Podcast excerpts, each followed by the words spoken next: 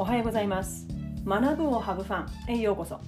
このポッドキャストでは小学校教師経験29年間の中でメンタル落ち込みから回復した体験を持つじゅんじゅんが自分軸を大切にしながら子どもたちと向き合うための方法や現在フリーランスティーチャーとして活動している日々の気づきや学びをシェアしています。現在先生のためのパーソナルライフリーデザインのサービスを行っています。最新のお知らせは LINE 公式からその都度配信していますので、えー、興味がありましたら概要欄のリンクからぜひお友達登録よろしくお願いします、えー、皆さんいかがお過ごしでしょうか、えー、夏休みもね新学期始まってるところもあると思いますけれどもうん。ねいよいよですよね、え今週はね4つの質問に答えながらメンタル落ちて回復した私だからこそできることについて、まあ、そのねどんなことができるのか、うんまあ、その辺りをお話ししています。でその4つの質問というのは、えー、過去どんな悩みを抱えていたのか。で2つ目がメンタル落ちた一番の理由って何なんですか？そして3つ目が回復したきっかけは何ですか？そして最後に子どもたちとの関わりで具体的に何が変わったんですか？この4つの質問に沿って答えているんですけれども今日は3つ目の質問回復したきっかけは何ですか？についてお話をしていきます、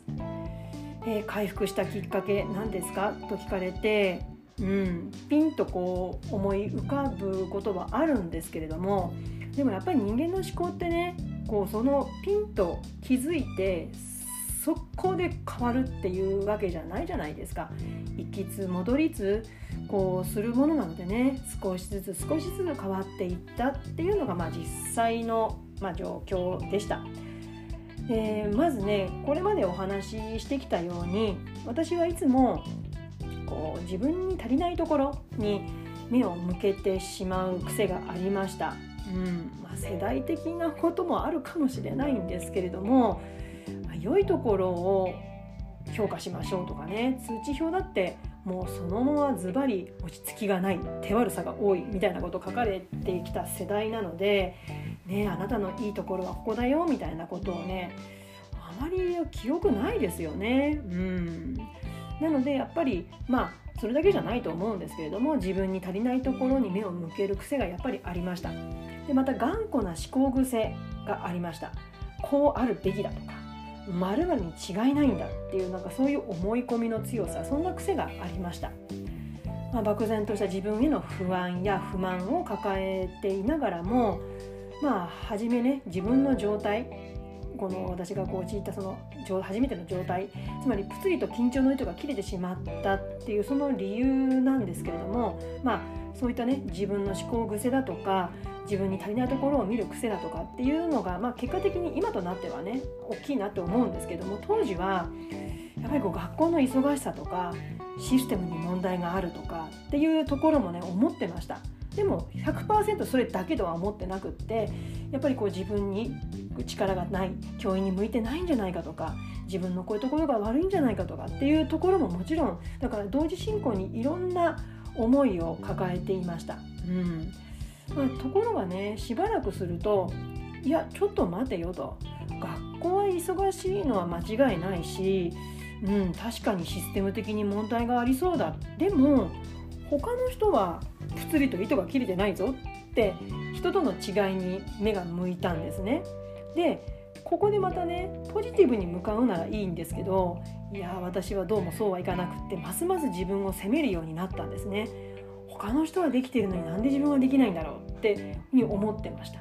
でそんな時に出会った本が7つの習慣です。あのスティーブン・アル・コビーさんが書いた世界的なねあの有名な本ですけれども、まあ、その中の「主体的に生きる」という言葉に出会ったんですね、まあ、そこには今たとえどんな状況に置かれていたとしてもね、その状況っていうのは自分で選んだものなんだよっていうことが書かれていました。まあ、これはアドラー心理学嫌われる勇気にも、まあ、その後ああ似てるなっていうふうに気づいていくんですけれども、まあ、そこで初めて私は7つの習慣で自分で選んでいるっていうことにを知るんですね。自分のこう致し方ないと思っていた思考パターンさえも自分の意思で選び直すことができる。えー、そうなんだ。えー、だったらいや何もわざわざ自分を苦しめる思考パターンを選ぶのはいやいやそもそもおかしいよね。いやもう嫌だよね。っていうふうに思うようになったんですね。まあ、こういった思考のねパラダイムシフトを経験したことで、まあ、すぐにはねこう習慣化するのは難しかったんですけどもなんか気持ちの面ですごく楽になりました。うんそれを覚えています。まあね今も言ったようにその思考の癖っていうのは本当に厄介で、ね、そんな簡単に変わるもんじゃありませんよね。だからその思考の癖をうんこう修正していくために自分がやったことっていうのはもうノートにひたすら書きまくっていました自分の頭にとめどなく浮かぶことを書いていたのがこの時期です、まあ、いわゆる、ね、今でいう自己分析にこのことが当てはまるんですけれどもでちょうどその時に私はマインドマップっていうノート術を講座を受けていて、まあ、書き方を身につけてました、まあ、子どもたちにも教える資格があるということでフェローの資格も取ろうと思ってかなりね熱心にやってはいたんですけれども、まあ、とにかく書いて書いて書きまくってすっきりするっていうことを繰り返してました。だから思考のねこうネガティブな癖がわーっと押し寄せてきたらそれをもうひたすら書くっていうことそれを繰り返していました。まあその方法ってもうあれからもう10年以上20年近く経つんですけれども、まあ、今でもね使っている方法です。うん。まあここまでねお話ししてきたことをまとめるとまあ、私がねメンタル落ちて回復したきっかけっていうのはまず7つの習慣を読んだっていうことです。そしてその中に主体的に生きる。つまり自分を苦しめていた自分の思考癖に気づいてそれを選ぶか選ばないかっていうのは自分次第なんだよっていうことに気づきました。そして次に自分を苦しめるその思考癖つまり自分の私の場合は自分の足りないところに目を向けてしまうっていうところ。やあと自分がすでに持っているものやうんこう〇〇に違いないとか〇〇であるべきだっていうその思い込みを他の視点から見直す新しいものの見方考え方にしていくとそれを繰り返し自分に馴染むまで繰り返しこう考え方の癖をに修正をかけていくっていうこと。この2つを繰り返し繰り返しやっていましたまあそれはねもうあれから何十年も経ってもやっぱりこう自分の考え方に根強く残っている部分もゼロではないので、まあ、時々ね注意深く点検するようにしています。えー、いかがでしたでしょうか？今日はね、えー、回復したきっかけって何ですか？ってメンタル落ちたその落ちたその回復したきっかけって何なんですか？っていうそのご質問にお答えしました。